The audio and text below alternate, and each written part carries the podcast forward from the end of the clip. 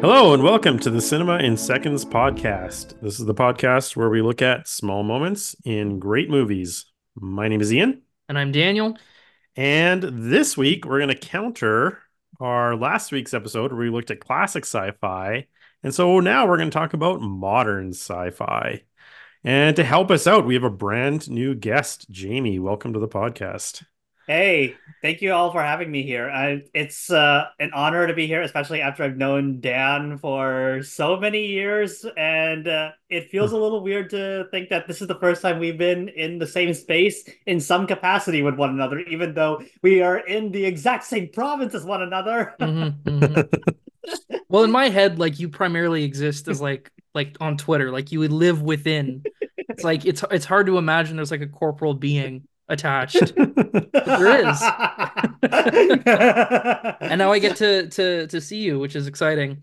Um yeah, I thought you'd be good for this cuz I mostly because like from knowing you and especially from you know keeping up with your reviews both on Letterboxd and on your own uh sites is like you see as much of everything as you can in terms of new releases. Mm-hmm. Um, That's right.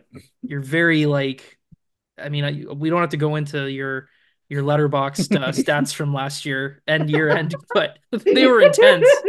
But I was like, okay, like if anyone's if we're gonna do modern science fiction and we need someone who's seen a a, a, a wide sample of modern sci-fi from the last few years, Jaime, by vir- I don't even know if you like science fiction that much, but by virtue of seeing so much, you will have seen me liking science fiction. What a concept, am yeah. I right? yeah, as I see your Blade Runner and the Thing posters behind you. Yeah. yeah. So, um, yeah, we're glad you're here. I think it'll be a a, a mm-hmm. good counterbalance to to Ian and myself. Um, we should note that because I was confused. I'm sure the listeners were too because we did classic sci-fi was like everything up to 2001: A Space Odyssey. So that yeah. okay, by that logic, our counterpoint modern science fiction is going to be everything after. Like that's the paradigm shift. And Ian's like, no, no, 2010s. Yeah. Even though so, my, one of my Dan, one of my one of mine is from 2006, but I mean that's we'll, we'll let it slide. That's still 21st century. I was just so, like. Yeah. Because to me, it's like if you're having this clear delineation point, it's like before and after. No, no, no. Yeah, but I was wrong. Yeah, he, Dan whined like a baby when I went to let him do. I did like seventies, and I, I, I don't regret my whining. I feel like I was justified. Um, we already we already did a science fiction episode, and most of our picks were like from the '80s, from that middle area. I'm well, like, I mean, we got know, that covered. We're good. We may that may be true, but you know, you set up a rule, and then I don't know, it just seems inconsistent. But I, I after substantial protesting, I did choose some moments, and I'm actually pretty happy with the picks I have. Um, Excellent. So yeah, this yeah. actually came pretty easily, which is maybe just a virtue of how much science fiction film we get nowadays. Yeah, we're pretty spoiled for sci- sci-fi fans, especially the last couple of decades. Mm-hmm. Especially depending on how wide your net is for what constitutes science fiction. Because I mean, on a certain level, for example, like every Marvel film counts as science fiction some of them more than others, but like like just in terms of like sorting genre based on like IMDb or Letterboxd categories, if you just look at science fiction in the last couple decades, there's tons and tons of movies. But even if you start to narrow it to like hard science fiction or more uh, intellectual or heady science fiction, there's still quite a, a bit that's also fairly mainstream. Like thinking about the fact that like Arrival was like a pretty solid hit in its day is kind of remarkable because it feels like mm. the general uh state of mainstream film is pretty dumbed down and and not adventurous. And yet you know science fiction still has managed to find a fairly reliable foothold in the last uh, decade or so. Yeah it feels well, like for for a while there we had a pretty big run where there was like at least one major like science fictiony space movie that like arrival or the martian or something like that every single year. We were pretty pretty lucky. Mm-hmm. Well, I mean, we had the uh, cinema stand up in a year like that against the not cinema, so to speak, because we've seen the, too much of the not cinema around right now, and that's exactly what Martin Scorsese calls those movies. the theme parks.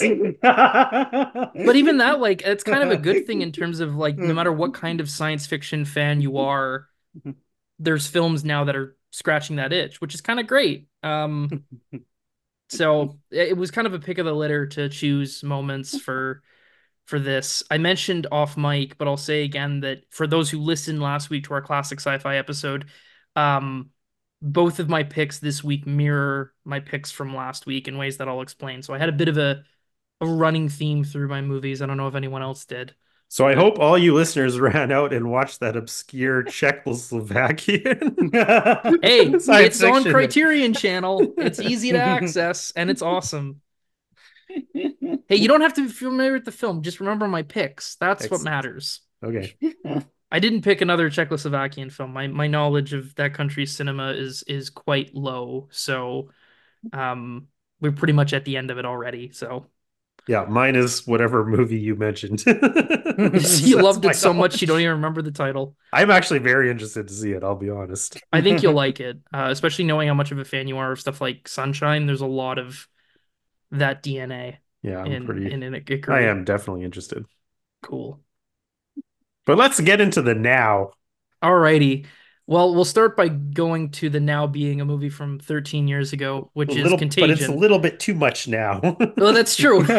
too much, yeah, way, way too much now. well, that's that's very much why I saw this as like a mirror. Like last week, my first pick was Destination Moon, which was speculative fiction about something that would become fact, which mm-hmm. is space travel to the moon. Contagion is a film that imagined how would the world react to a global pandemic. And I actually was going through on Letterboxd and I wrote a review for the movie where I say something like, you know, we haven't seen a a viral outbreak on this level and then in parentheses yet. And i wrote that in like july of 2019 i'm like oh my god. How did i how was i so on the pulse? Um which frightened me a little when i when i went back and revisited it and was like what did i what was i cooking? Um but in any event uh i was thinking like it's interesting because we kind of had some fun with destination moon of like this movie that was looking at imagining what space travel to the moon would look like and kind of teeing what it got right and wrong. Yet here we have a, a modern film that now we can look at in a similar light. And I think a lot of, in some ways, it's a relatively optimistic movie in as much as it imagines the world would be terrified of getting sick and the paranoia that would cause. And in reality, we saw a lot of people were the opposite. They were too confident they would never get sick and they'd be fine. And instead of being desperate for the vaccine, we're desperate not to get it because it was against their rights, which, you know, is kind of sad that that movie is like, wow, that's the optimistic take on how this would go. Yeah, but, I'm pretty um, sure that my yeah. Letterboxd last Letterboxd review was like, who would have thought that the that the most unbelievable thing about this movie would be that people would just get the vaccine? mm-hmm.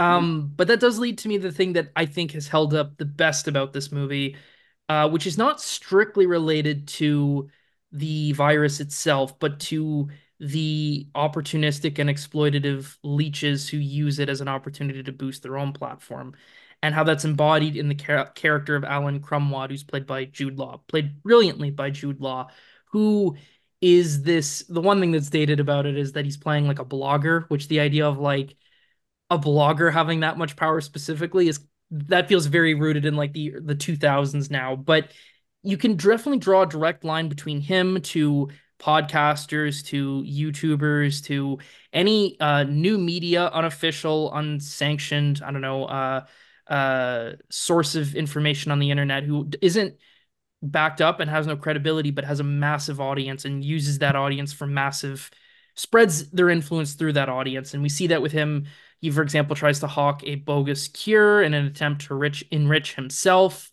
Um, and the moment that really sticks out to me is when you find out he's been bailed out from prison by his supporters and followers, the people who he has exploited and screwed over and uh, you know made their lives worse to make his own life better.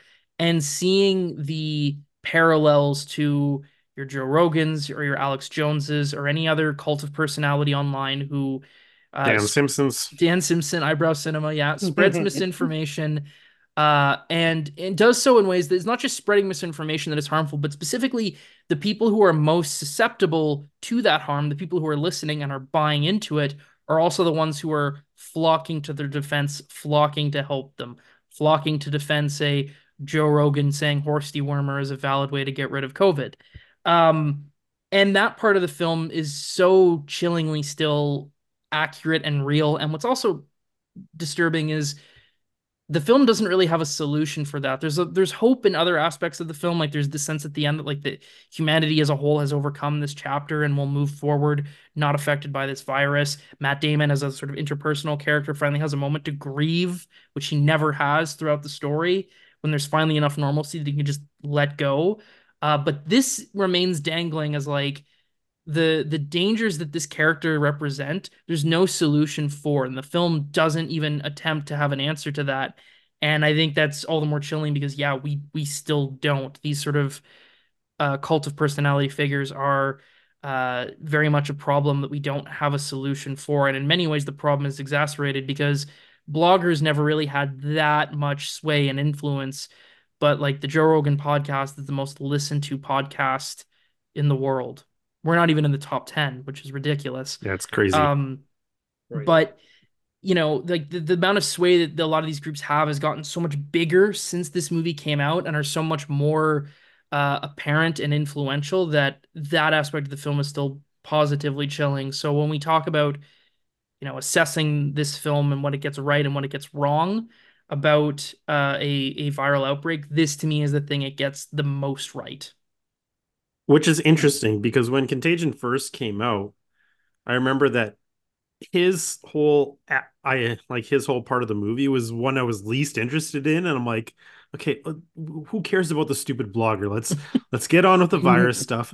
And now it's like, because okay, let's confession. Who once the pandemic hit, who decided to throw this movie back in and just see?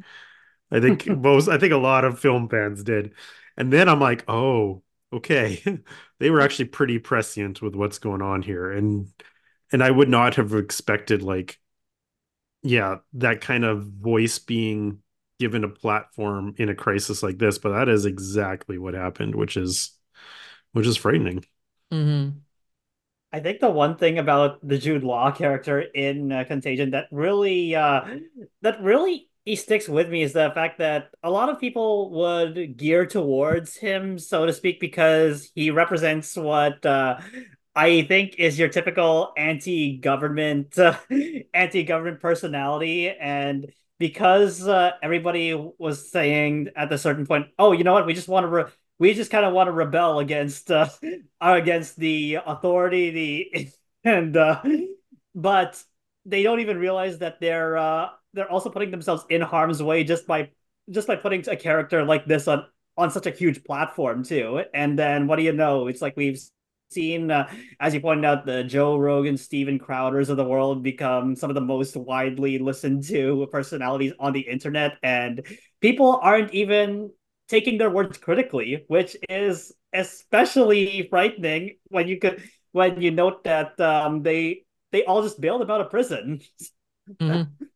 Mm-hmm. Yeah, and it's it's something too where like I I think the film also taps into somewhat not not justifying but understanding why people listen because it's like especially in a crisis especially in a crisis that is so in many ways invisible like a virus and you're just desperate for answers and because you know science develops slowly and progress develops slowly like it takes time to have effective knowledge for what to do and how to counteract this and you have someone who is saying the truth, even if it's bogus, but they're saying it with confidence and it's an answer. It makes sense that people in a desperate, scary situation would latch onto it, which mm-hmm. again is what makes it so scary. Is like, well, what do you do then? Like, how do you how do you counteract this? Because everything that makes you know the the sort of slow development of the science and of policy for dealing with this, you can't counteract the instantaneous lies of charlatans and opportunists because you can't rush that process.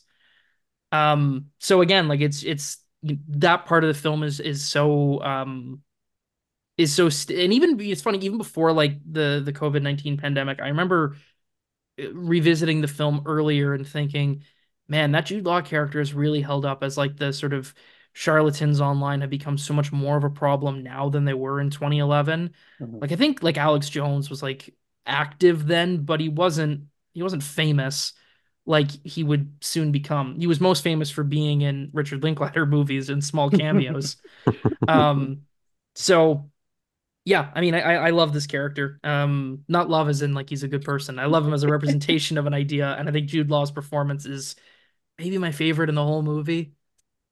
I feel like Jude Law is a little underrated because he he often puts in like these kind of smaller role uh, performances and like usually knocks it out of the park. Like he's a pretty consistent actor, I think.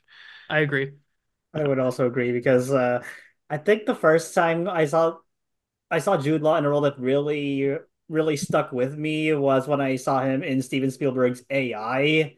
Yeah, And I was like, what, 12, 13 at the time when I first saw it. But then I when I watch it now, I just, you know, I just think to myself, oh wow, this is like what easily one of the most tragic aspects of the movie, aside from the one moment we all uh, we all circle back towards. It's funny too because like I think he's got this thing where it's almost because he's so handsome and good looking that it's like, oh yeah, but he's best in roles like AI and this where he's playing weird little freaks. like it's kind of counterintuitive to what he looks like because he's he's so sexy as a leading man, but that's not really the roles that he's most adept at. I guess the the, the closest I would think of is like for him thriving in that kind of part would be the talented Mr. Ripley, and very pivotally, he's not the main character. Like he he works at that because that's the side character. So we can look at a different weird little freak and Tom. um, yeah. So um that to me this is the aspect of contagion that's aged the best and i don't uh i don't know what's to be done with it i think it's rather prescient though that the film picking up even then how dangerous this cult of personality and obviously cult of personality figures have existed long before the internet but zeroing in on the ways in which the internet allows direct access and greater ease for building a massive audience uh, for that kind of figure.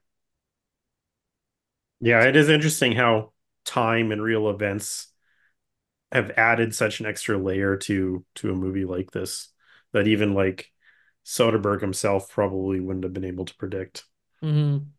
and makes it a bit of a richer movie even.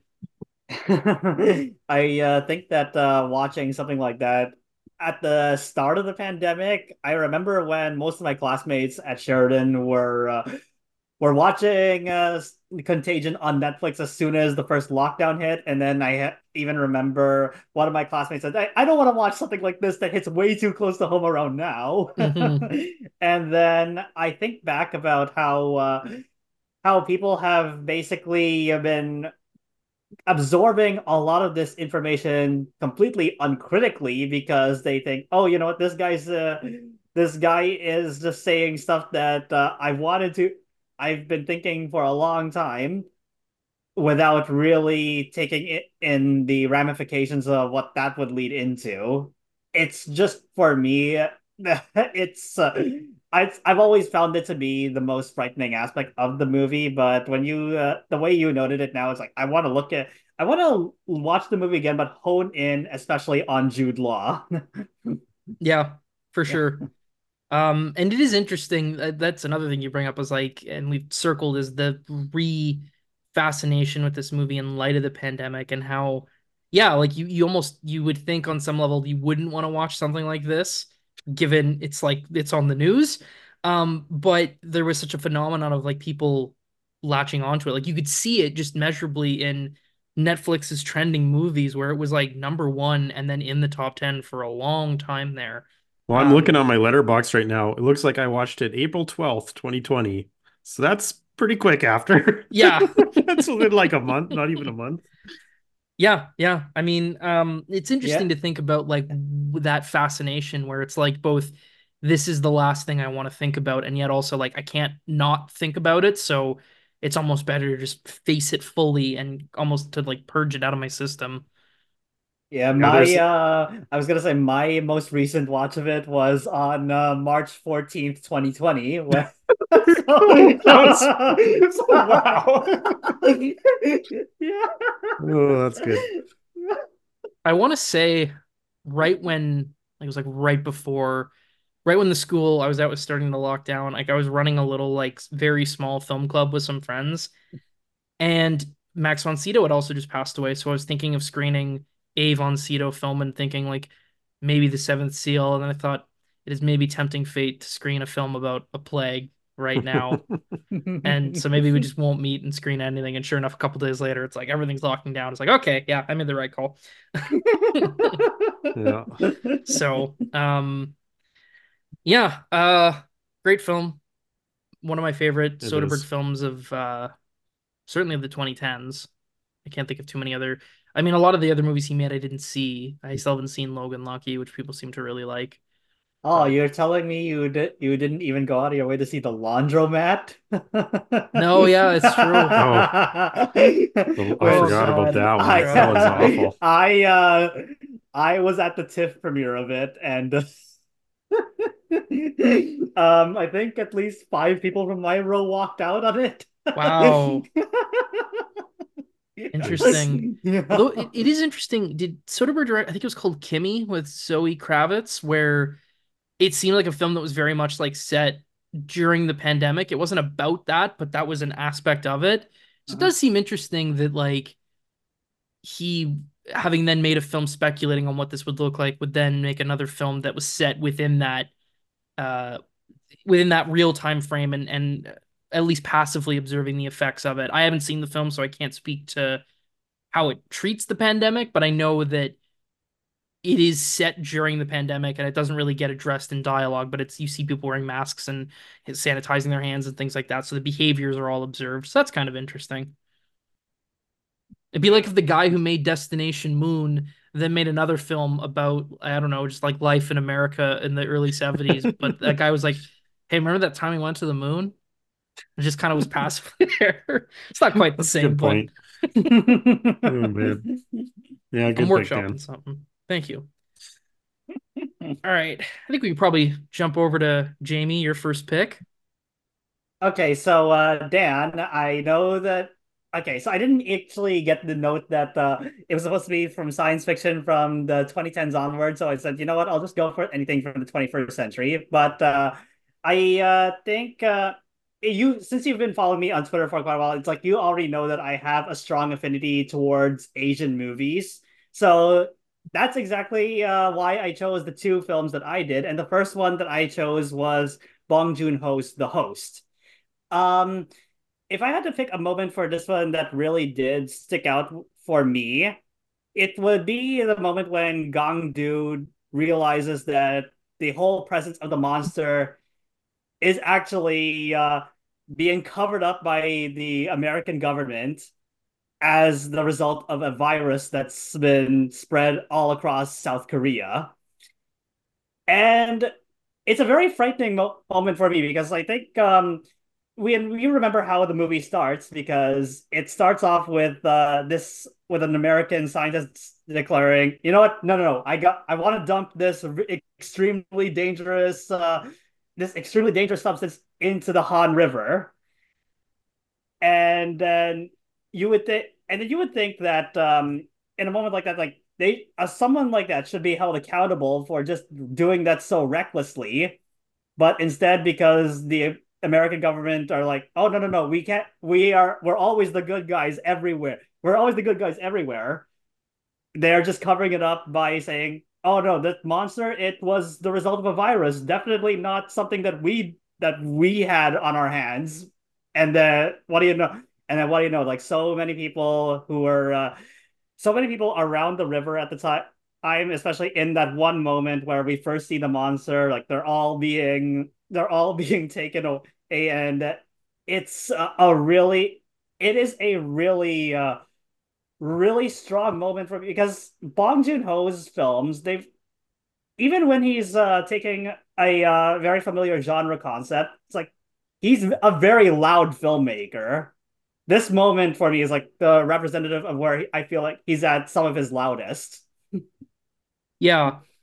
I mean, Mhm. it's also telling that like the uh speaking of Mhm. it being loud, the American scientist at the beginning, Yeah. well, the American actors in general are by far the most broad and over the top part of the movie.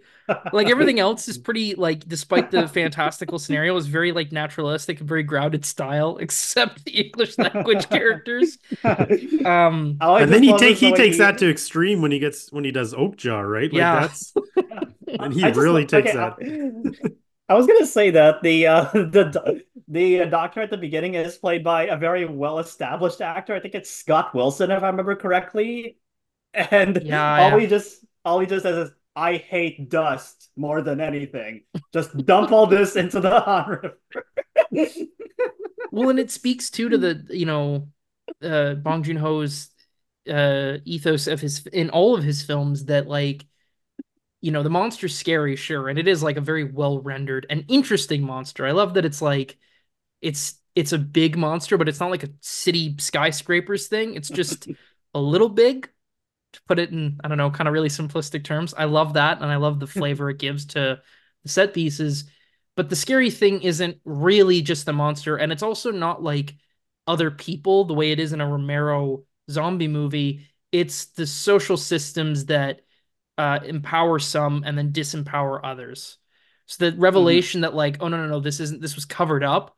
That's scarier than just the monster. And certainly you see it in other aspects of the film, like the fact that the people who are most directly at risk of being killed are the poor, and the the way that like the survival center that's I don't remember exactly what it's, It's called. like a you have- disease. It's supposed to be like a disease control center, but Right. it's not even really a disease control center. No, and, and the imagery is almost reminiscent of like a homeless shelter, say, where it's just like rows of like people sleeping in uh, not great conditions for where they're supposed to be. Like there's there, it feels very deliberate that it's really commenting on the way in which systems uh disenfranchise others, and the cover up ties into that perfectly. Matt, I also take a moment to brag about having seen this movie on 35 mil a few years back. Yeah, that's fair. I would if I had. So Yeah, because uh, I can tell you right now, when I saw this on a print, it was one of the most gorgeous prints that I think I've ever seen in quite a long time. And uh, it was around the time when uh, over at the Lightbox, they were hosting this entire retrospective that was that, that was called Summer of Soul. So they Hmm. screened films from Park Chan-wook, they've screened Lee Chang-dong, and a lot of the stuff that they brought in was for the most part, especially from the really established names, were on film. So this was uh so I said to myself, if they were gonna be playing something like this or or even Lady Vengeance on film, I have to be there day one. And what do you know? They were playing them on film. So nice. yeah. Had you seen this before? Yes, I have. Okay. And uh, the screening was right on my birthday too, so I was like, "Oh wow, talk about uh, talk about Tiff uh, providing me a great birthday gift that day." Yeah, yeah. lucky you. Well, good for you. I saw this on streaming one night. Oh, I oh well, Yeah, I me too, should probably. I should mention that uh, that day I actually did uh Bong Joon-ho 35 mil double bill. What was the other one you saw? What was the other? Mother? Oh, nice. Oh yeah, Mother's really Yeah. good. That's one of my favorites. Um, Yeah. it's interesting too that this is so far, and we'll see with with Mickey 17 on the way Mhm. where this will go. But like right now, this is the most uh I guess Okja too, but like extreme expressions of him doing something really out there in genre where because it's even like I think Mother's the film he makes after this, which is a lot more sort of grounded and subdued and dealing just like with interpersonal character drama. Um I don't know. It's interesting to think about how him weaving back and forth between uh character dramas and then these more fantastical genre pieces. And it'll be very interesting to see what he does with uh with Mickey 17 in that regard.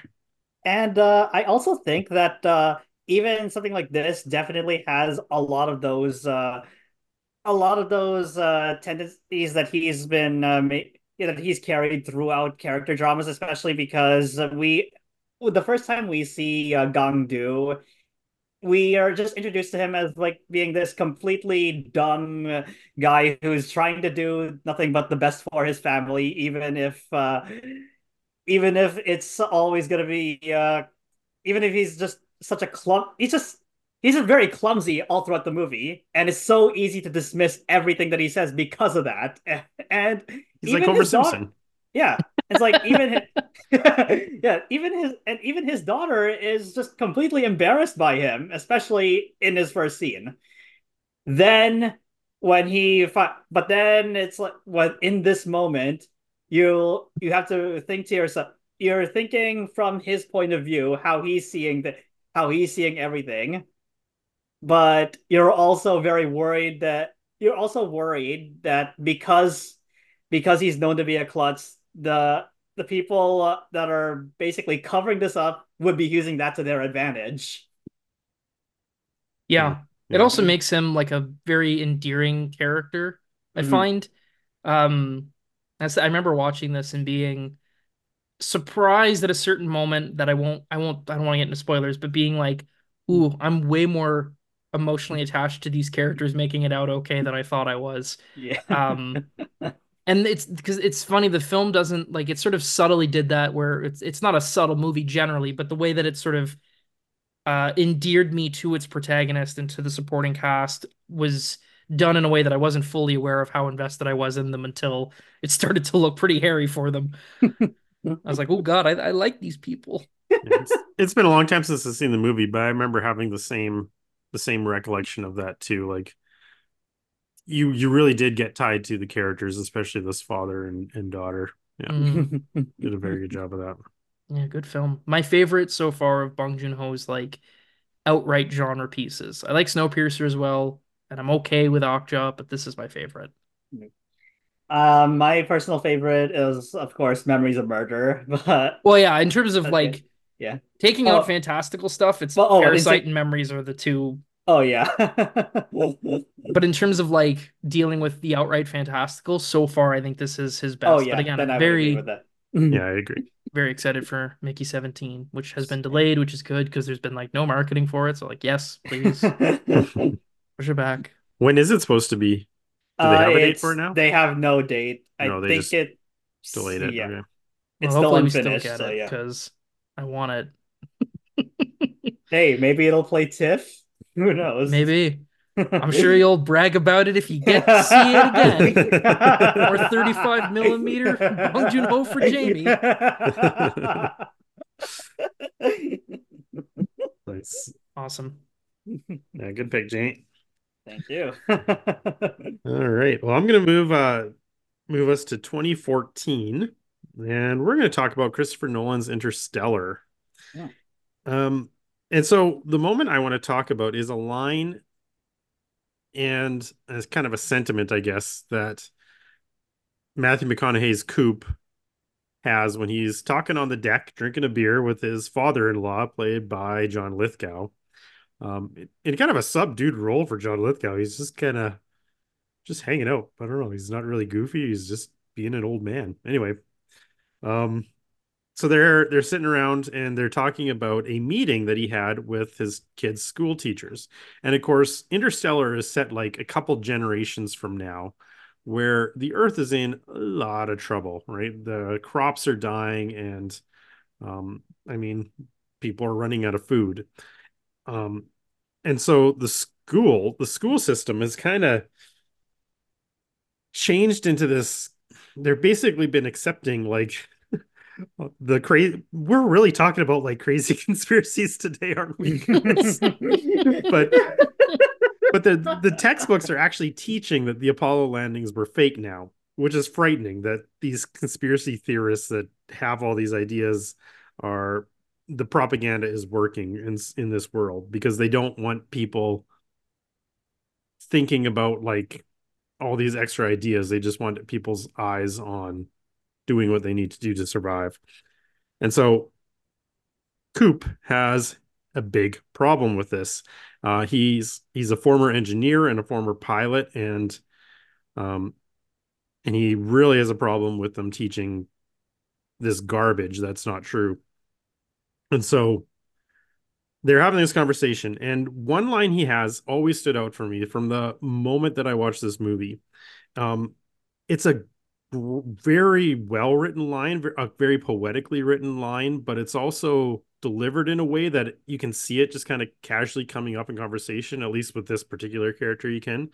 And what he says is, he's like, We used to look up at the sky and wonder at our place in the stars, but now we just look down and worry about our place in the dirt.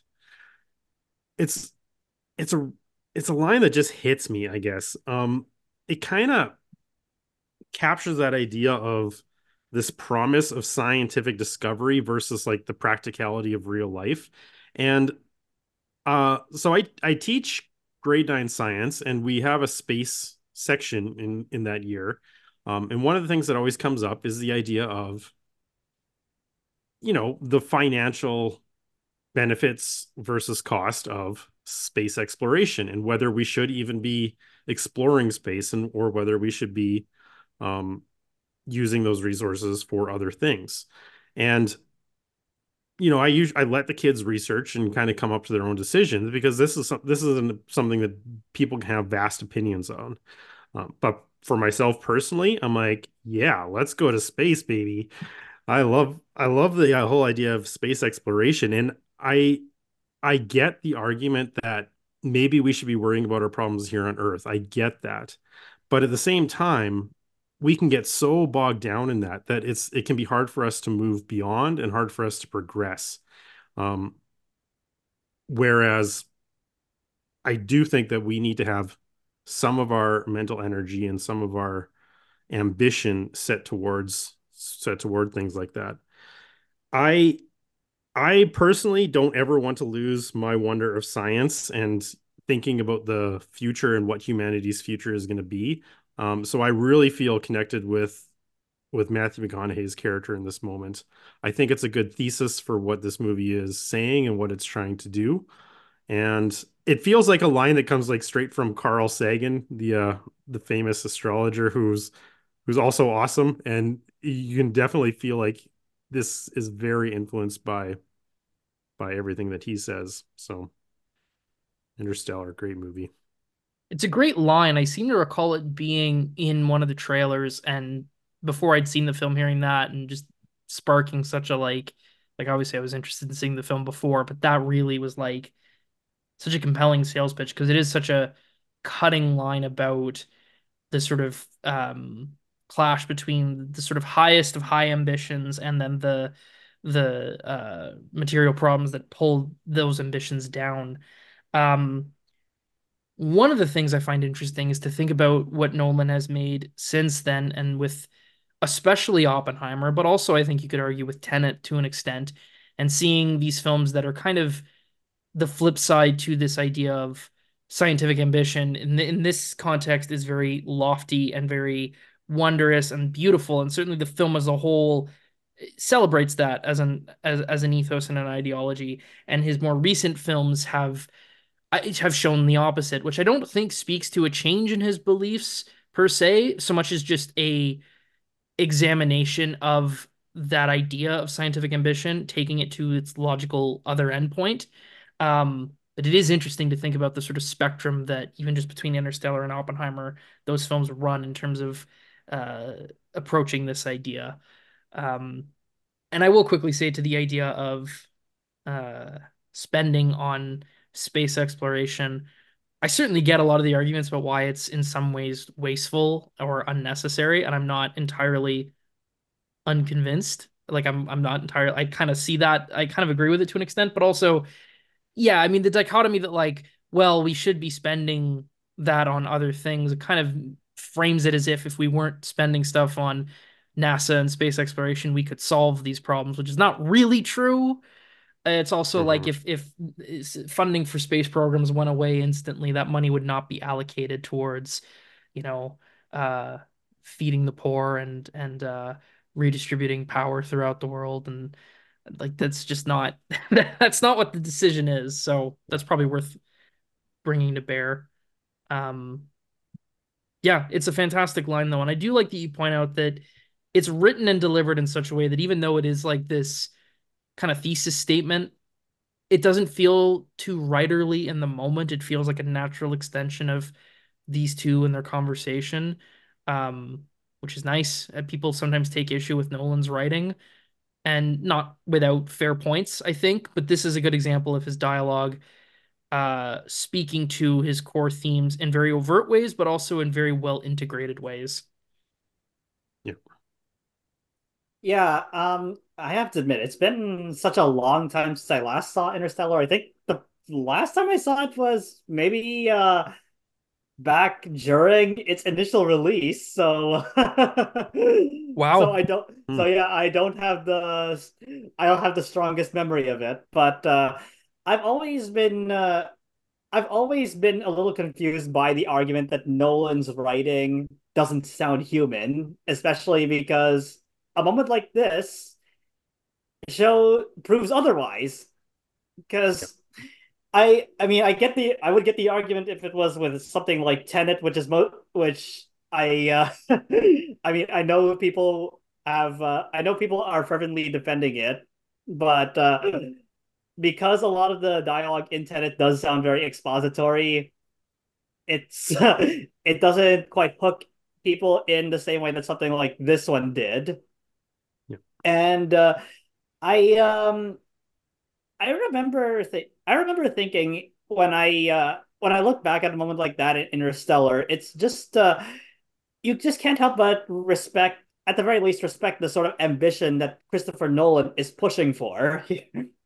hmm Yeah. Which is something else the line speaks to is just this idea of like having ambition, you know, Yeah. not being willing being willing to settle. I mean, you know, it's interesting to think too, because like especially within like the blockbuster sphere specifically, where there's so much pressure to not make, you know, thoughtful, intelligent movies that can be thematic and complex and and uh and formally adventurous and ambitious that he has been one of the lone voices within the mega budget sphere to keep that going. You can see a line like this really speaking to not just the philosophy about uh, scientific curiosity, but to artistic adventure and risk.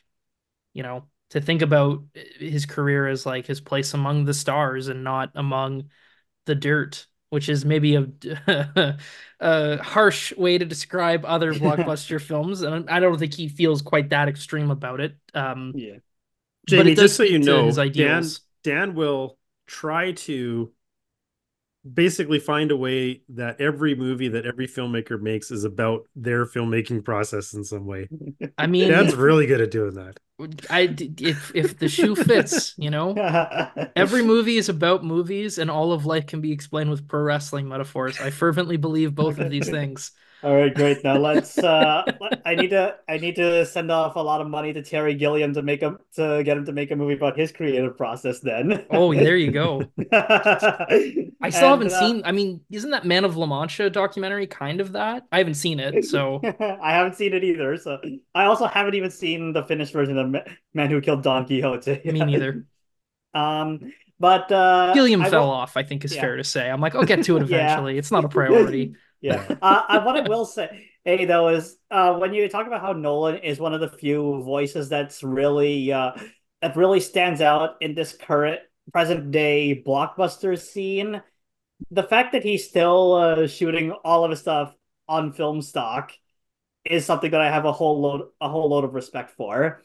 Mhm. And uh, I still remember very vividly being very mad at my parents for uh, taking me to a different theater to see Dunkirk because I remembered wanting to see it on IMAX 70 mil at the time.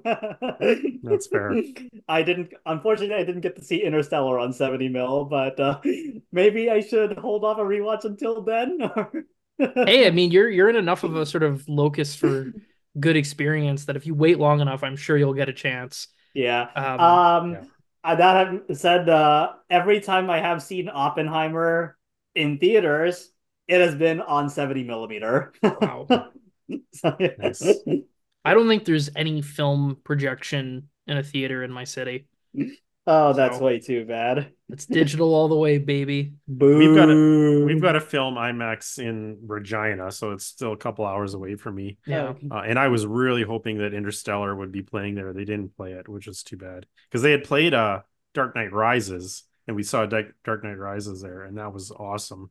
Mhm. So I was like, okay, in two years, I'm going to watch Interstellar here. And they never did it. They never showed it. No. so It's sorry. disappointing.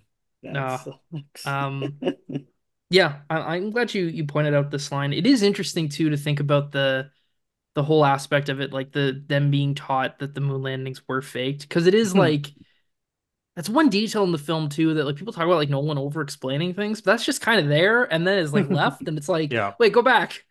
Can we talk about this?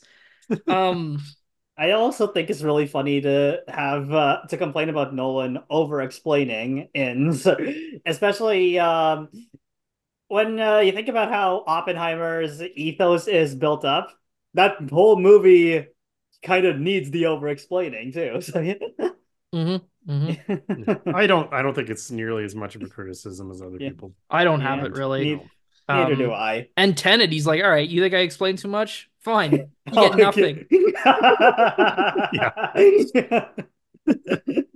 Don't even think Yeah. about it, jerk. Like, good for you, Chris. I respect you getting it all out. Yeah. Although that's Right. interesting to think about too, because his movies, like Interstellar, represents sort of the peak of like hopeful Nolan, and then since then, like Dunkirk, ha- there's an element of hope to the end because it's a story ultimately of survival, but it's also a story of defeat. They they live to fight another day, but they also are, you know, are fleeing, Yeah. and the final beat of the film is this weird quiet moment of like like there's almost like this disharmony between the the brief moment of soaring score and the narration, and then there's just the shot of I think Harry Styles looking just kind of ambivalent, and it's like that's a very interesting note to end this on. And then Tenet is his in some ways least human story, very deliberately I think, and then Oppenheimer is like just shrouded in in darkness and despair in a lot of ways. It's it's it's, it's curious to think about in some ways. I'm not sure what that maybe says if if it's his if it's a growing pessimism on his part or something within it, something changed his own worldview or if he's just for whatever reason right now interested in exploring um these darker sides because the Dark Knight movies are also fundamentally very hopeful despite being the dark comic book movies. So maybe he's just like, all right, I've got hope out of my system. Now it's time for despair. Um, but it's an interesting transformation because yeah, this movie and this line is like peak hope in Chris Nolan's work. Yeah, there's certainly a romanticism to to the kind of writing that's going on here. And I think Mc- McConaughey's like just the kind of the guy to deliver it, right? Mhm. You want you want the guy from the Lincoln car commercials saying these lines. That's The Lincoln want. lawyer himself. Who better than? Yeah, he is sort of like he's well suited. I think it's part of why the line feels less writerly is because he delivers it in such a way that it feels like salt of the earth wisdom when it's really not that, but his framing makes it so. Yeah. And I mean, he's got other lines like this too, like one where he says like humanity was born here, but we were never meant to die here, which kind of has the same sentiment. I like the other line better. The other line triggers me a little bit better, but hmm Well, the other But line is more it's lots of widely good stuff. applicable, like to a filmmaking metaphor. You can't really do that with the dying one. Humanity was born here; it was never meant to die here, and that's why I directed Dunkirk. Like that doesn't really. no, it's about it's about him switching studios. He was talking about his old Oh! studio. It all Oh, There we go. connects. Did it. Yeah. That was his final memo to Warner Brothers. See, this is why I do it, Ian. See how fun that is? You feel Yeah. good when you you drop one of these metaphors. Like, ooh. Oh, I hadn't thought of it that way, but Yeah, I uh I watched so I watched this scene for obviously for the show because I wanted to freshen up on it. And if it wasn't such a long movie, man, I would have I would have just sat there and watched the whole thing. I was I was really getting drawn back in. I'm gonna have to rewatch this sucker like ASAP. So good. You are I- too, Jaime. Uh, 70 millimeter or not, you gotta give it another go. It's been too long. Yeah, when uh I I know that the Lightbox has played it on 70 millimeter in the past. I'm gonna keep my fingers crossed that they bring it back because I missed it back when they did the sev- when they did that on 70 mil. I'm a bit more I mean, still like widely thumbs up, would highly recommend. I'm probably a little bit more cool on the movie than you, but uh it is like just a utterly compelling watch. Like Nolan Mhm. Even his lesser films I think are just so compelling to watch. Like Dark Knight Rises is a fine example. Is like that's a messy movie, but it's my mess and I love it. Yeah. Right. Well, um I suppose I'll jump to my next pick, which is not a hopeful film, particularly, is David Cronenberg's Crimes of the Future. So the first film, Contagion, came to me pretty quickly when I thought about like, okay, like speculative fiction about something that became fact. But then the second pick was trickier because the main reason I wanted to talk about Icarus XB1 was this idea of it being a science fiction film that was ahead of its time. Uh, and that's hard to gauge when you're dealing with modern films because obviously I don't know what is ahead of its time because we're not really going to know that until we have enough historical distance to evaluate that. Like I could have chosen something maybe from the earlier 2010s to be like, oh, this turned out to be, but that felt like cheating. Felt like if I'm going to do this, I should try to pick something that's that's uh, not had its chance to be proven yet, but speculate anyway that it's going to be ahead of its time. Or at the very least, thinking the other reason I wanted to do Icarus XB1 was this idea of putting it in the context of other science fiction films from this era and what it was doing relative to all of those other movies, feeling so advanced. And I thought Crimes of the Future, which is in some ways maybe feels like a backwards choice because it's not made by a young maverick filmmaker at the cutting edge. It's made by an old hand at this point, a legend of of the craft and of the art coming back to it after a long absence. But I was specifically thinking about sort of body horror and body horror specifically in the realm of science fiction, how Cronenberg is by no means the inventor of body horror as a concept, but he certainly defined it in film. And so much of what we think of as cinematic body horror can be traced back to Cronenberg. Um, but also as a concept, body horror is way more prevalent and mainstreamed in a lot of uh, media, not just horror, uh, now than it was in his time. Like I think about like Rick and Morty, for example, which I haven't watched in a very long time, admittedly, but routinely would have grotesque body uh, disfigurement and dysmorphia and all this grotesque visuals, and even has like a, a an episode where science experiment goes wrong and like most of the world gets mutated horribly and Rick's like overlooking and he says something to the effect of well Morty we really Cronenberg the world up didn't we? So this idea of it becoming like it's lost a certain affect because it's become almost memed into into meaninglessness. And I was thinking about that with Crimes of the Future because it exists in this world of like weird body performance and surgery that's sort of an art form within this universe. And the scene but it's also a lot more like, especially within the film and how Cronenberg frames it, it's a lot more clinical and detached. You can tell it's made by an older guy. He's not really interested in in shocking you or coming up with the grossest and most outlandish visual.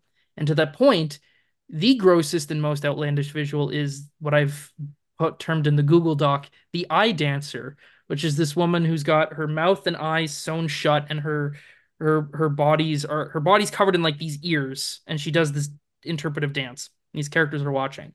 And it's the most like striking, bizarre, gross visual in the movie.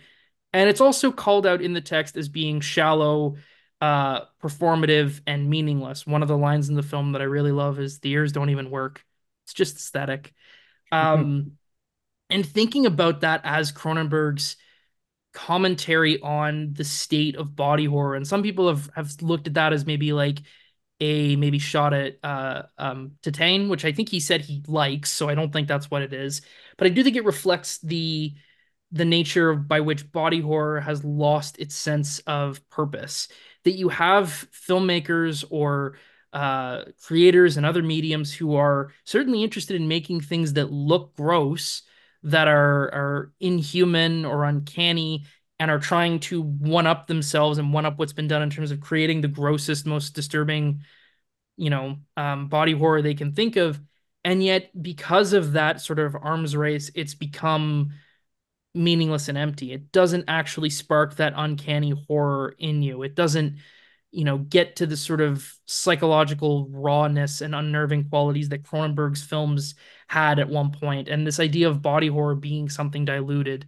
So um, that's my moment. I think just the how Cronenberg uses this as a potential, not that it needs to be read as a literal sort of shot at other creators. It doesn't need to be quite that literal or quite that mean spirited, but I do think it speaks more generally to the dilution of body horror from being something psychological into being something that's merely aesthetic and without um without real meat behind it. And I'm curious as time moves forward and, and more science fiction and horror stories develop body idea, horror ideas further and in different directions, where Crimes of the Future will sit within that paradigm.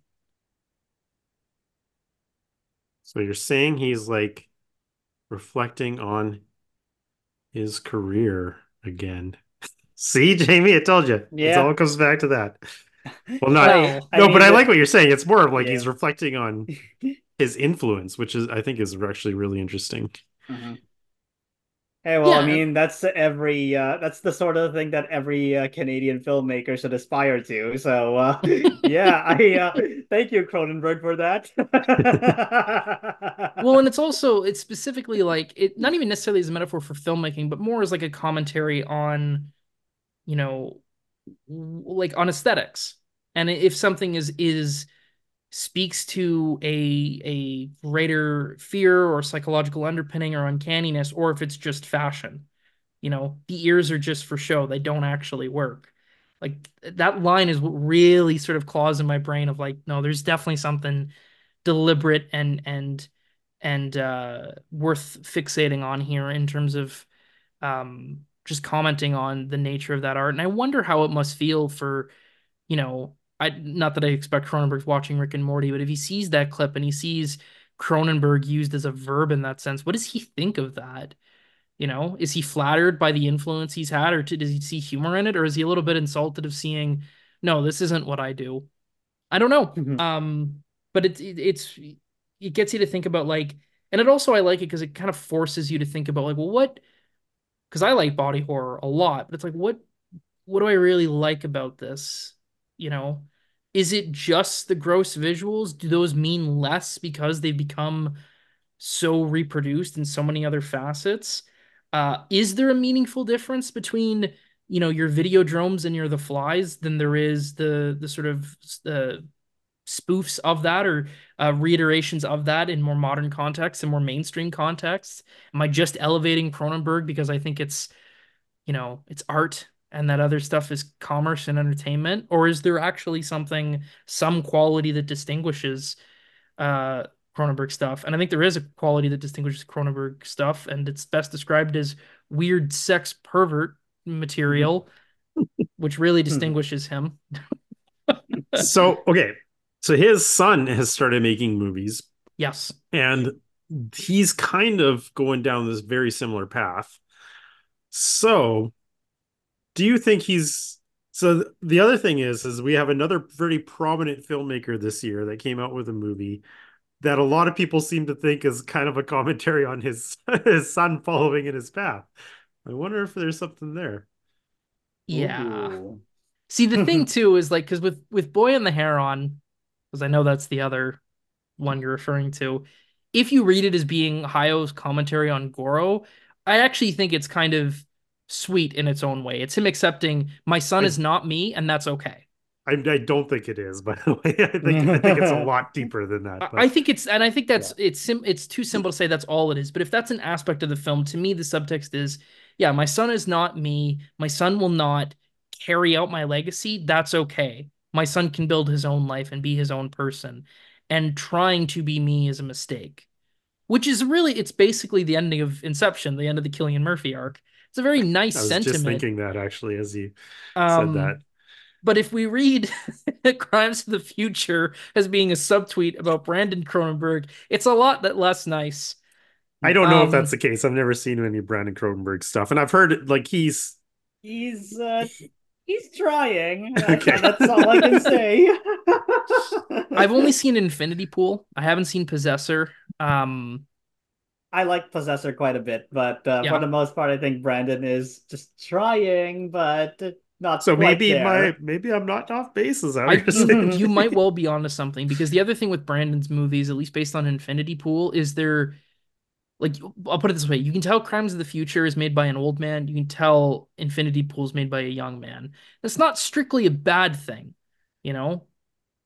There's a lot of value in young filmmakers who are eager to show off in some ways, but it is much more like excited to show you its weird, gross visuals and it's uh, you know, to indulge in the the pervy sex aspects of the story in a way that I don't want to say feels immature per se, because frankly, that's too it's too offbeat and on its own to really gauge in that way, but it does feel like the work of a younger person, and you can certainly read it as as being more aesthetic than what David Cronenberg has done and is doing with crimes, especially because with Infinity Pool, while there is clearly a very uh, sort of insisted upon subtext about like the idle rich and leisure culture and the exploitation of the of third world countries to accommodate rich white people, it's also pretty on the nose and doesn't feel as quite as like thoughtfully combined with the body horror in a way that you get with like a with with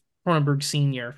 Um, so there's definitely an element to that. If nothing else, I'm sure Brandon has watched the film and been like, "You trying to tell me something, Dad?" like they must have thought about that. I'm pretty sure he did. but to me, again, like I, I don't think it's the other thing too is like I'm saying this is like we don't necessarily have to agree with the character's dismissal of oh well it's just you know it's just Kish it's just uh the ears don't really work like that's what a character says in the movie it doesn't necessarily mean the film feels that way about that image. And certainly like the image is disturbing. It's probably one of the images in the film that has stuck with me the most um which in a way makes me think of it almost like a birdman thing where you've got that scene where you know his alter ego saying like the people want blood. They want carnage. And he starts to give you a bit of a set piece. And it is really good. It is exciting. You kind of want to see more of it. So in some ways it's maybe also a critique of the audience potentially. It's asking like well why is it that you know and maybe it's also a commentary on what Cronenberg thinks people expect of him. Because he did have that moment in with a history of violence and eastern promises and especially with a dangerous method where he was moving away from the body horror and grotesque visuals and the sort of horror elements of his early work. Some of those were maintaining, like a history of violence, especially, is pretty gross in terms of you can definitely tell it's made by Cronenberg when you get to some of those expressions of violence, but he starts to find the those same thematic interests in more grounded material, less horrific material, less violent material. And by the time you get to a dangerous method, it's all psychological. And so he started to push away from the types of movie making and images he was most famous for. So maybe in some ways this is him making a comment about like I've outgrown that. I can still do it. Look at this weird ear lady. I can still make this stuff, but that's not really where my head's at anymore because the aesthetics to me are shallow now. They don't interest me like they used to. He's more interested in his role on Star Trek Discovery. Yeah, exactly. Yeah, he had a That's taste where his how, for focus uh, is now. How interested is he in uh, that compared to his uh, role as the uh, as the Italian mobster in To Die For? Oh yeah, he is in that. yeah, I, I was gonna say Jason X gave him the the bug for acting, but it was it was to die for first. Man, imagine going from to die for to Jason X. his, I, I was gonna say his cameo into the Die For is so is so funny too because he's like he's like hey Suzanne is that the famous Suzanne Stone Mhm, mhm. it's like It's also just like the Jason X one, it makes sense too, because you know, like if you know that the director of that film was a Canadian special effects artist, so he'd worked with Cronenberg a lot. So I'm sure it was like Mhm. friend favor for a friend. Jason X more broadly, like horror film, the productions in Canada, like it makes sense that the Canadian horror guy would be there. When he shows up at the end of To Die For, it's like, what is going on? Why are you here? That's how I found out that the movie was actually shot in Ontario. So Yeah, that'd confirm it. but Oh. uh, I will. I'll say, um, okay. Shall I brag again? I was at the I was at the Canadian premiere of Crimes of the Future, and Cool. uh, well, uh, I uh, not o- so not only was I in the same space as David Cronenberg, but hang on, I'm just gonna go pull it up right here. Uh, sorry, you y'all who are listening can't see this, but I'm just pulling up my Oh, copy yes. of Videodrome. But Oh, nice. Yeah, signed by. I remember you sharing that on socials yeah. and seeing that. That is really nice. Although uh, I uh, can't really use this one anymore because I have the 4K. So, but I'm Well, not, that's- I'm not- That's That's perfect I- though, because that's I'm just not- for display now. yeah, I'm not even. I'm not even gonna sell this one or anything up until uh, up until I uh, get Cronenberg to sign the 4K. then you sell the Blu-ray. It's all upscaled. Nice. Awesome. You should you should tell him that too. Be like, you know, I got the Blu-ray signed from you, but I've kind of upgraded now. Can sign this Hey, one instead. Hey, I mean, maybe next time he's at the Lightbox, I'll uh, I'll hit I'll hit him up. Yeah, you should. Ask him if Crimes of the Future was a subtweet about his son. They're like, just you can just tell me. I won't tell nobody. Is this you making fun of your kid? It's okay. Yeah. Oh man. And then when you meet Brandon at his screen, you'll be like, you won't believe the shit your dad said about you. Well, uh, I have been in the same room as Brandon at one point. There you go. I'm not gonna tell you. Uh, I'm not gonna tell you how that went. You need to make them fight. That's where this is going. Or maybe they both make like competing films from the same script, which I have always wanted to see that like happen because that'd be fun. Not with like Cronenberg specifically, but just in general. I like that idea. Oh, I'd be. I would be down for that. Alrighty. Um, nice. yeah. I, I assume Ian, you've not seen this because I know you're. Would it surprise you when it that, uh, to- Uh, it's actually in my collection. It is not. I was gonna say, there's no I've way. never seen it. I've never seen it. I would believe more that it was in your collection somehow, but you hadn't seen it than you'd seen it just because it just. But then you're so, uh, you have so many rigid rules when it comes to your shelf that Yeah, I don't it's like, how buy. would that get there? What if it was gifted to you though? I would watch it and then make the decision if it stays or goes. I respect that. All right, I'm gonna mail you the 4K of Crimes of the Future. Signed? maybe, maybe, maybe not. Who knows? It'll be signed by Jaime.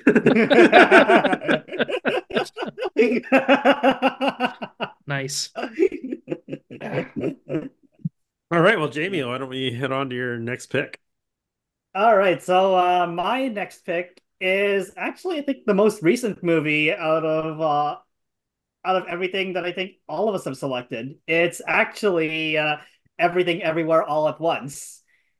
And uh, okay, I feel like there are so many moments that I could have went with in this movie because it is a movie about a whole lot of random stuff happening all at once. I mean, it's in the title.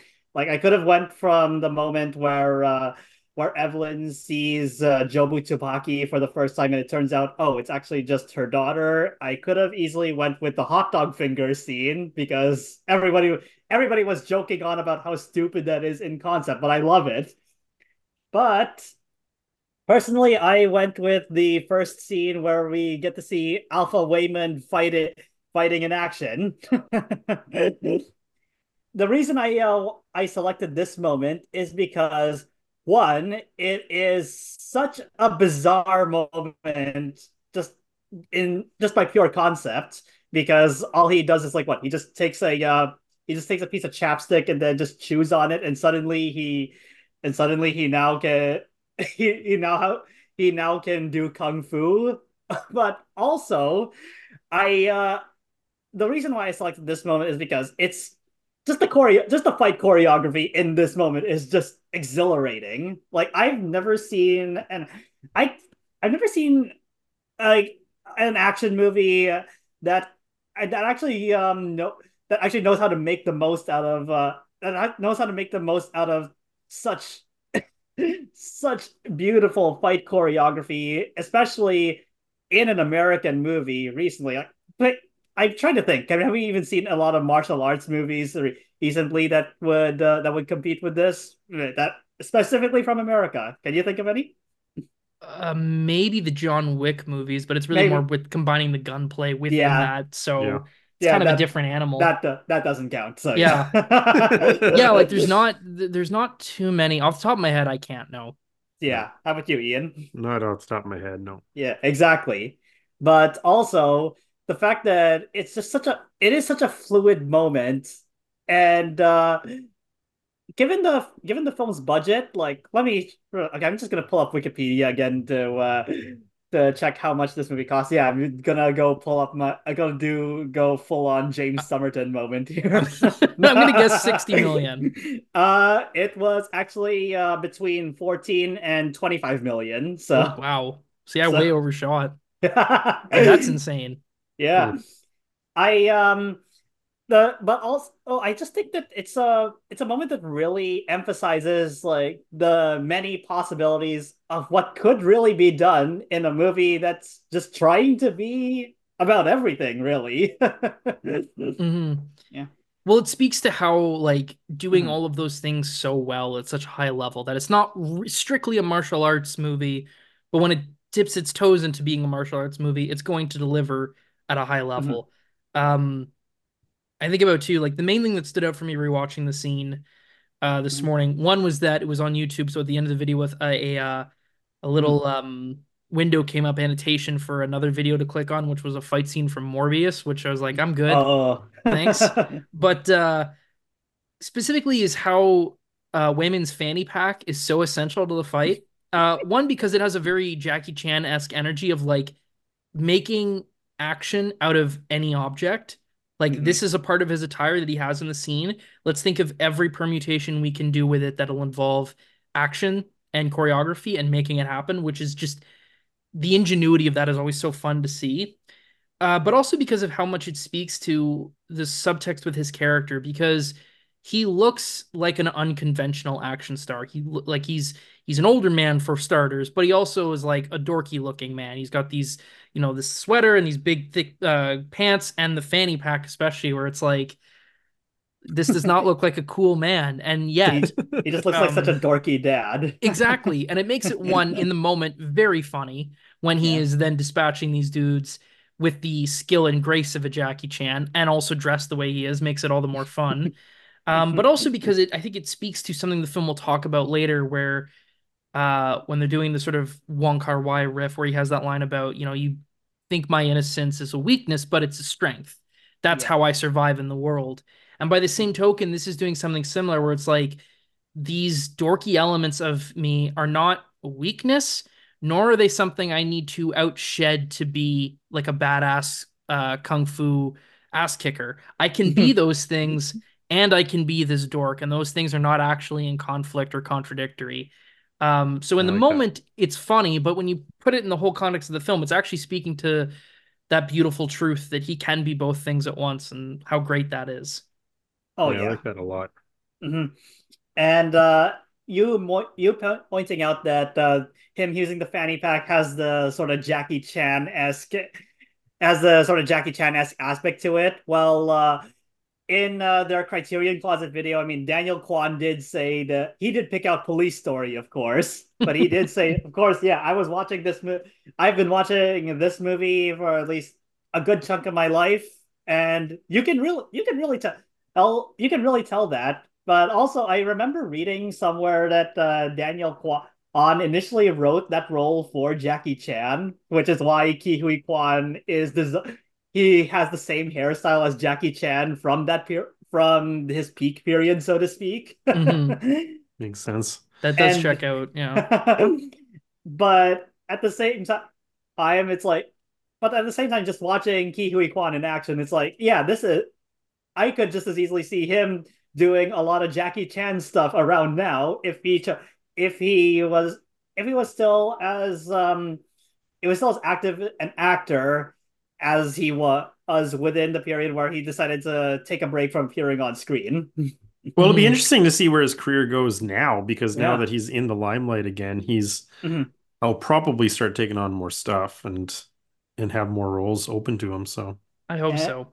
Yeah, and uh, I was also going to say that uh, out of all the uh, performances in the movie, I mean, I, I mean, I could have easily went with Michelle Yeoh or Stephanie Hsu, Jamie Lee Curtis, but uh, Ke Huy Quan for me, he, it's moments like this that make him my favorite, perf- that make it my favorite performance in the movie, and it's one of the best Oscar wins I can think of in recent memory too. Mhm. nice.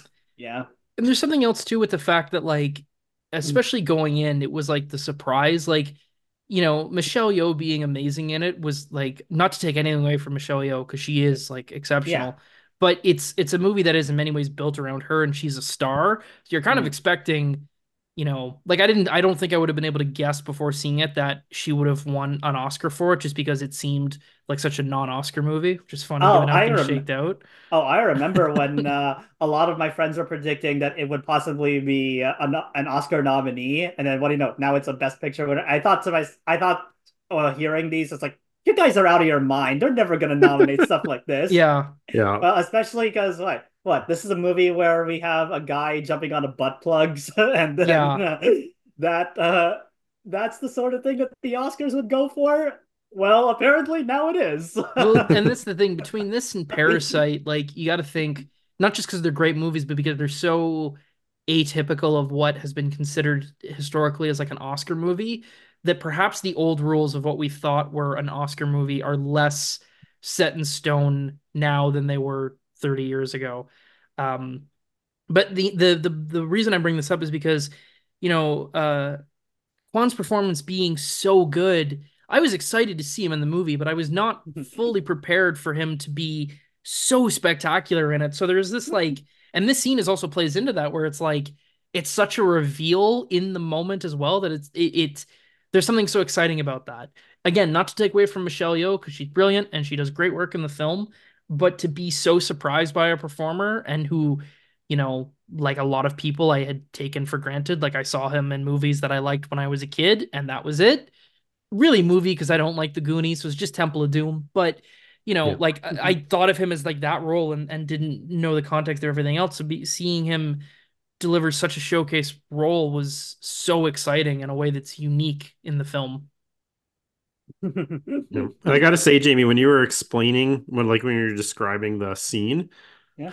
I got this mental image in my head of of Keanu Reeves waking up out of the machine being like, I know Kung Fu. Then Ke Huy Quan taking a bite of the chapstick. Me too. Now there's a buddy movie. no, uh, okay. Uh, when are uh, okay? If the Daniels are gonna listen to this, when are you guys gonna team up with the Wachowskis? We need the Everything Everywhere Matrix uh, That's That's true. right. crossover now. Just the ultimate sibling movie. Two brothers, two sisters. Oh, they're not they're not brothers. They might have their brothers, the Daniels, but they're not Brothers actually. tend not Yeah. to have the same name. I know, but Big first like- name. T- Well, it's like Mario, you know? Mario, Mario, and Luigi Mario. In my head, the Daniels are brothers because, like, every other like Yeah. duo directors have been siblings. Lana and Lily Wachowski, the Coens, um, the the Safdies. It's weird that I'm like, no, no, no, you're like honorary brothers. It's like Edge and Christian guy- in WWE. Like, they're not brothers, but they're brothers. Yeah, these guys are just two dudes named Daniel who uh, first made a movie about a farting corpse. hmm Now uh, t going on to make this, uh, which I'm not. I'm not a huge. I'm not a huge Swiss Army Man fan. So it's why at the. It's why when I first saw ads for Everything Everywhere, I was my expectations were a little bit tempered compared to everybody else I knew. But this movie, I'll uh, just took uh, whatever I what all my worst fears from Swiss Army Man just blew them completely out of the water.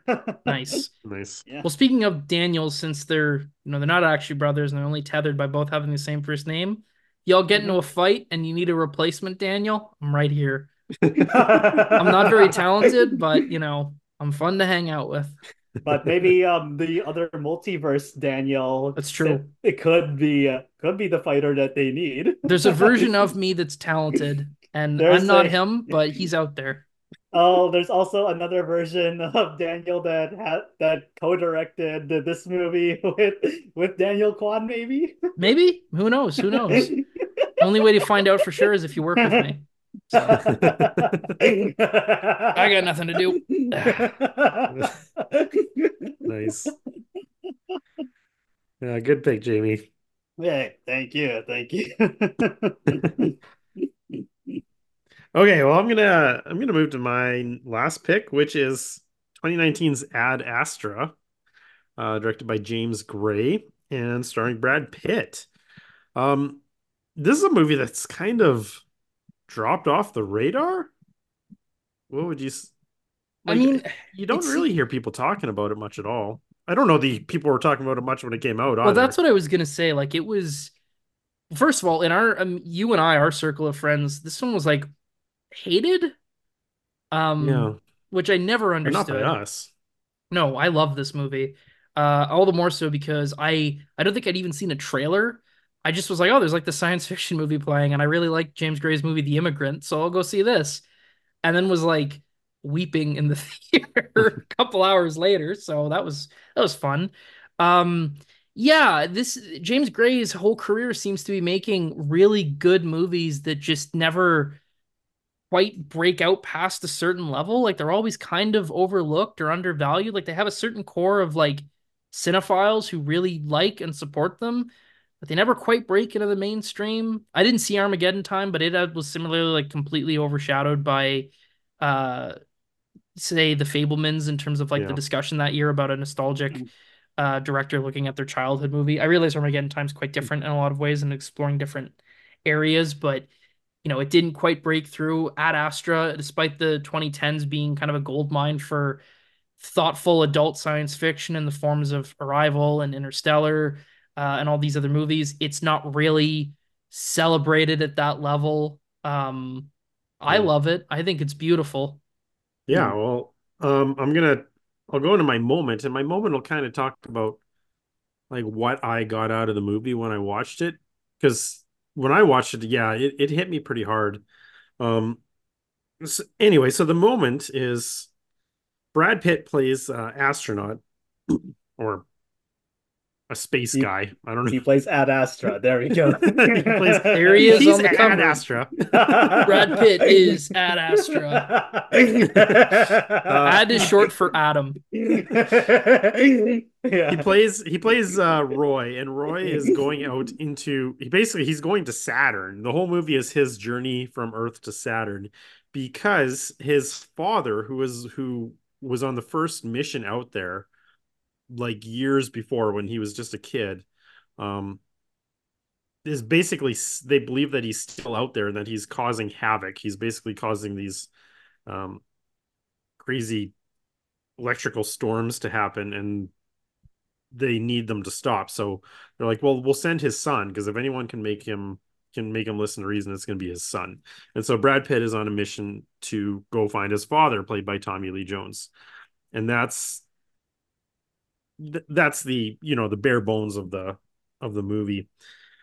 Uh, so my moment is when Brad Pitt is on the flight. He's going to. I think they're on their way to to Mars at this point, and he's kind of going through this recorder and he's listening to different messages about his father and watching videos about his father and then you get like he's got like a narration going on um, where he's listing all of his father's accomplishments that he's the most celebrated astronaut in the world. He's the first person to go to jupiter. He's the first person to go to saturn.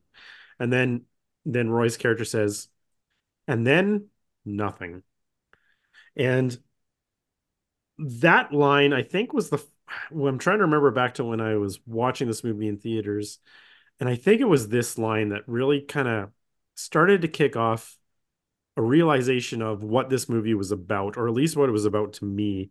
Um, which is basically it's like this movie seems to be wrestling with the idea of nihilism and kind of struggling for um, meaning in what we do.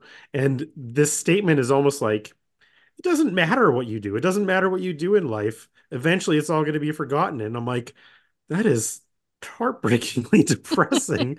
um, but the whole movie is kind of wrestling with that idea. How much of that should we put stake in? How much should we not really worry about that?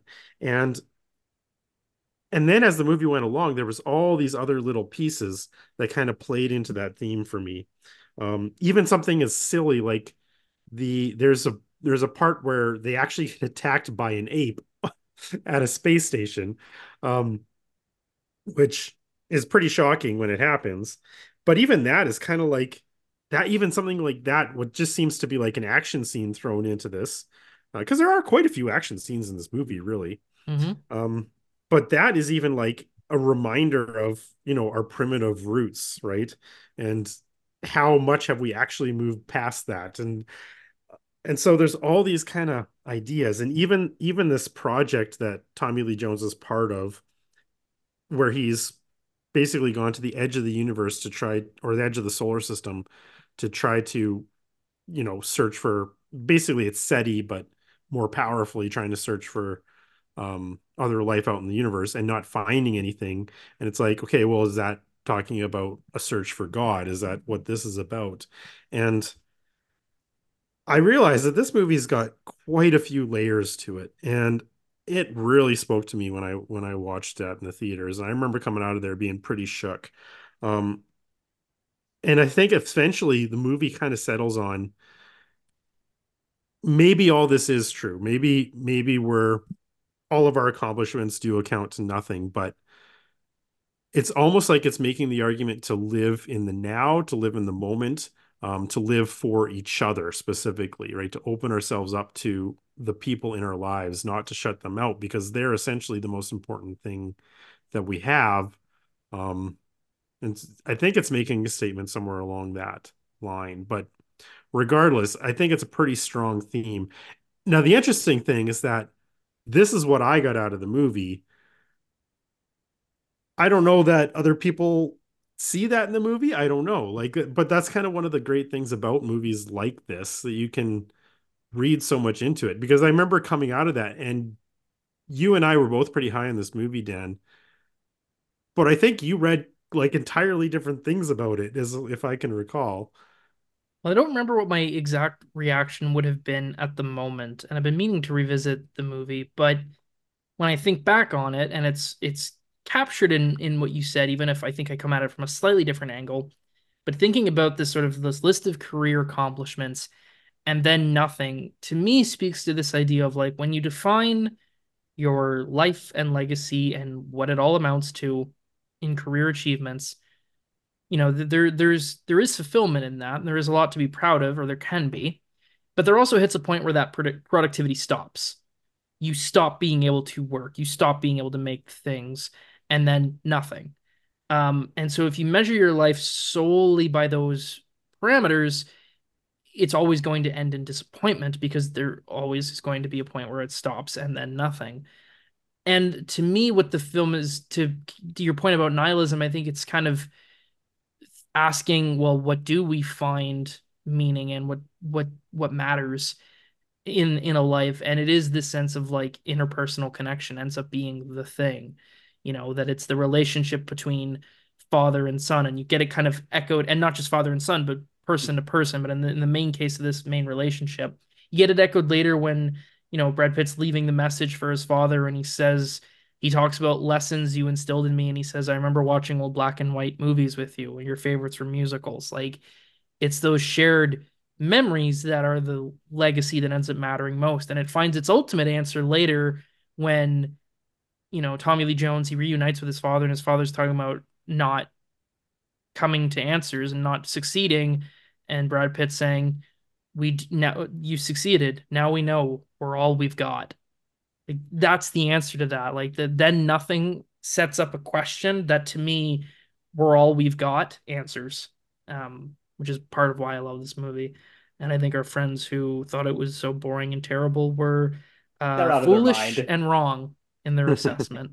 um, are you on our side, Jaime? Are you asked I am on your side because okay. uh, I was a very big fan when I saw it in IMAX back when it came out. Although, uh, okay, can I tell you what what exactly happened when I saw it uh, when I saw it back then? Please.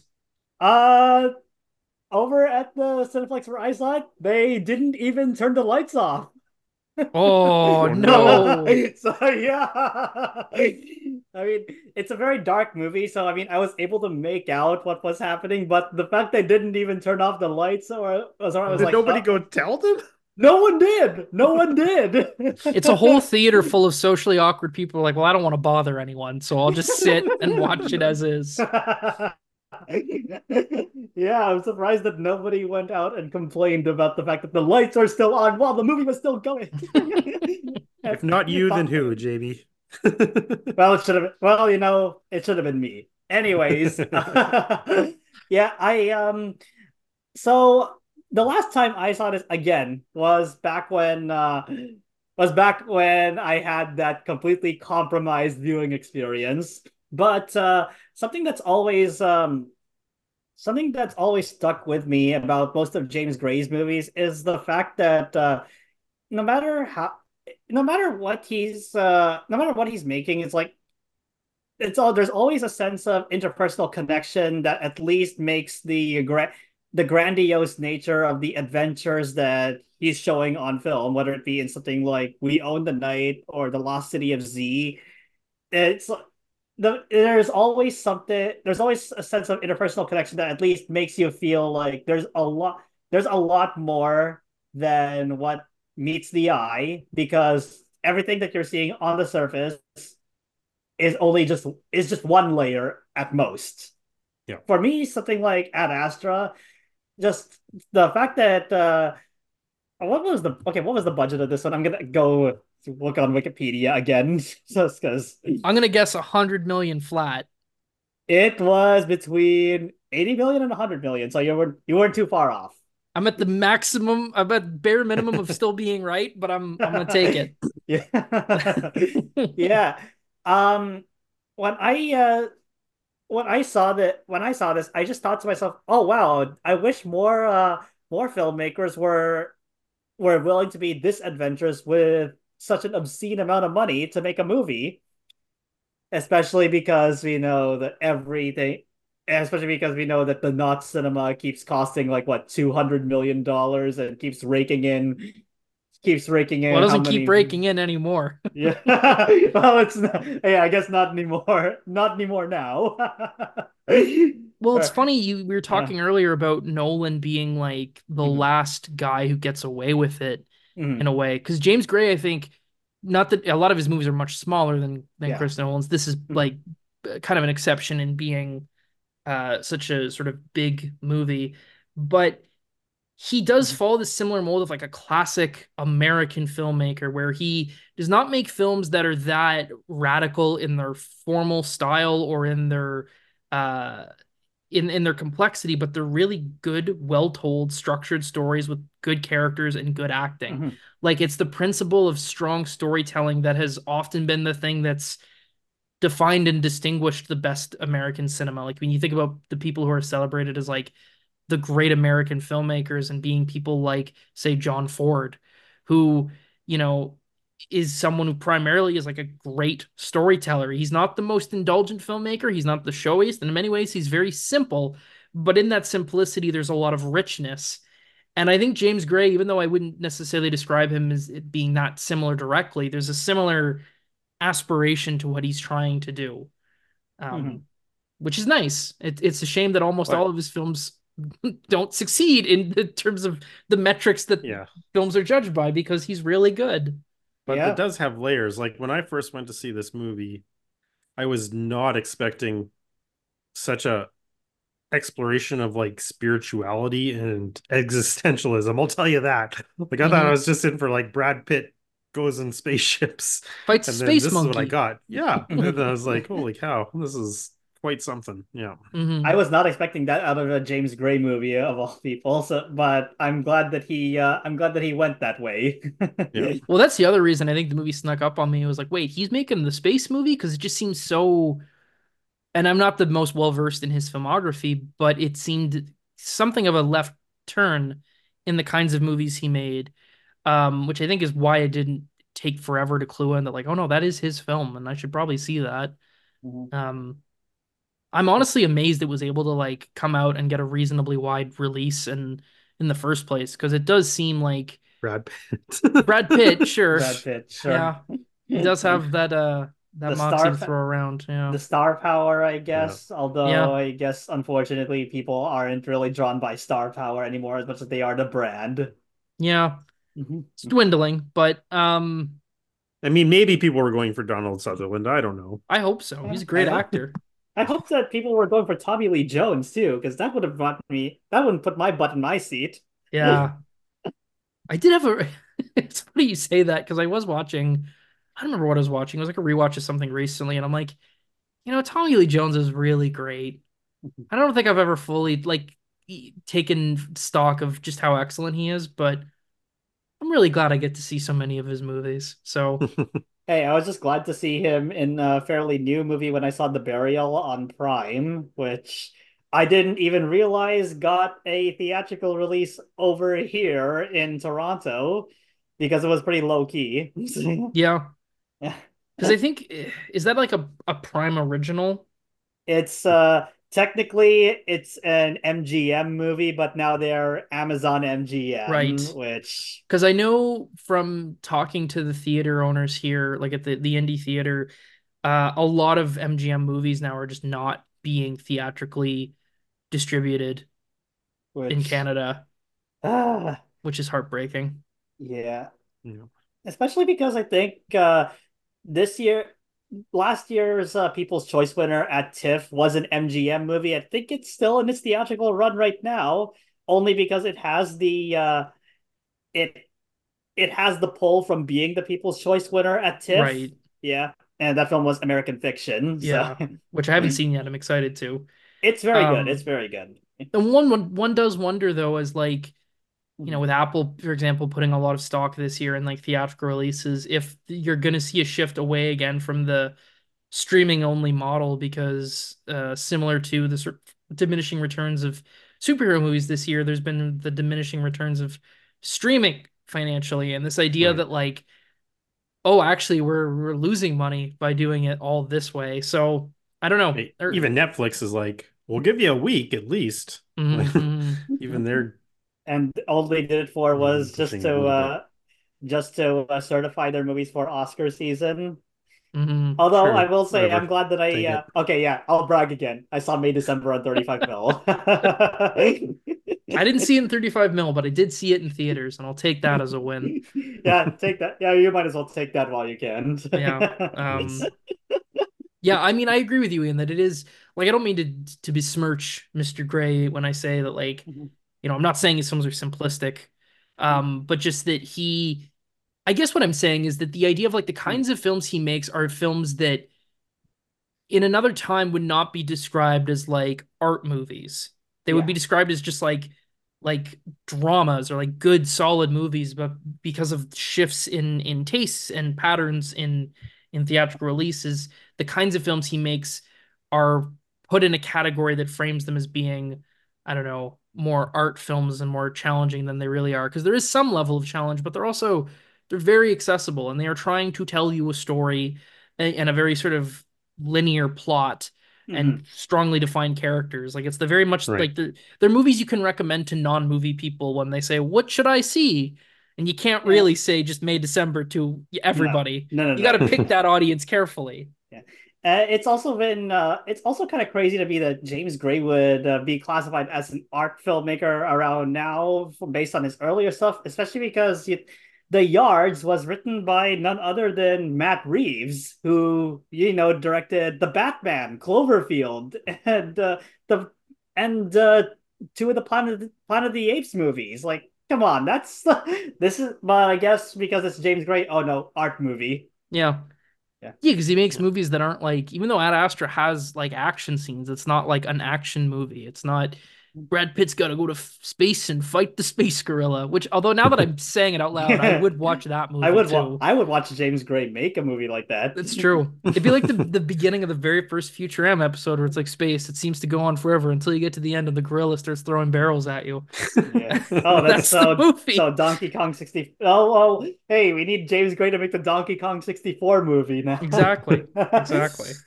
Might Oh, I uh tell okay, so um we've no we've been hearing me brag a whole lot, but mind if I tell you a little story uh now? Mind if I tell you a little story now? Sure. Sure. So I was at a retrospective screening of The Yards back in 2019, and James Gray was there for a Q&A.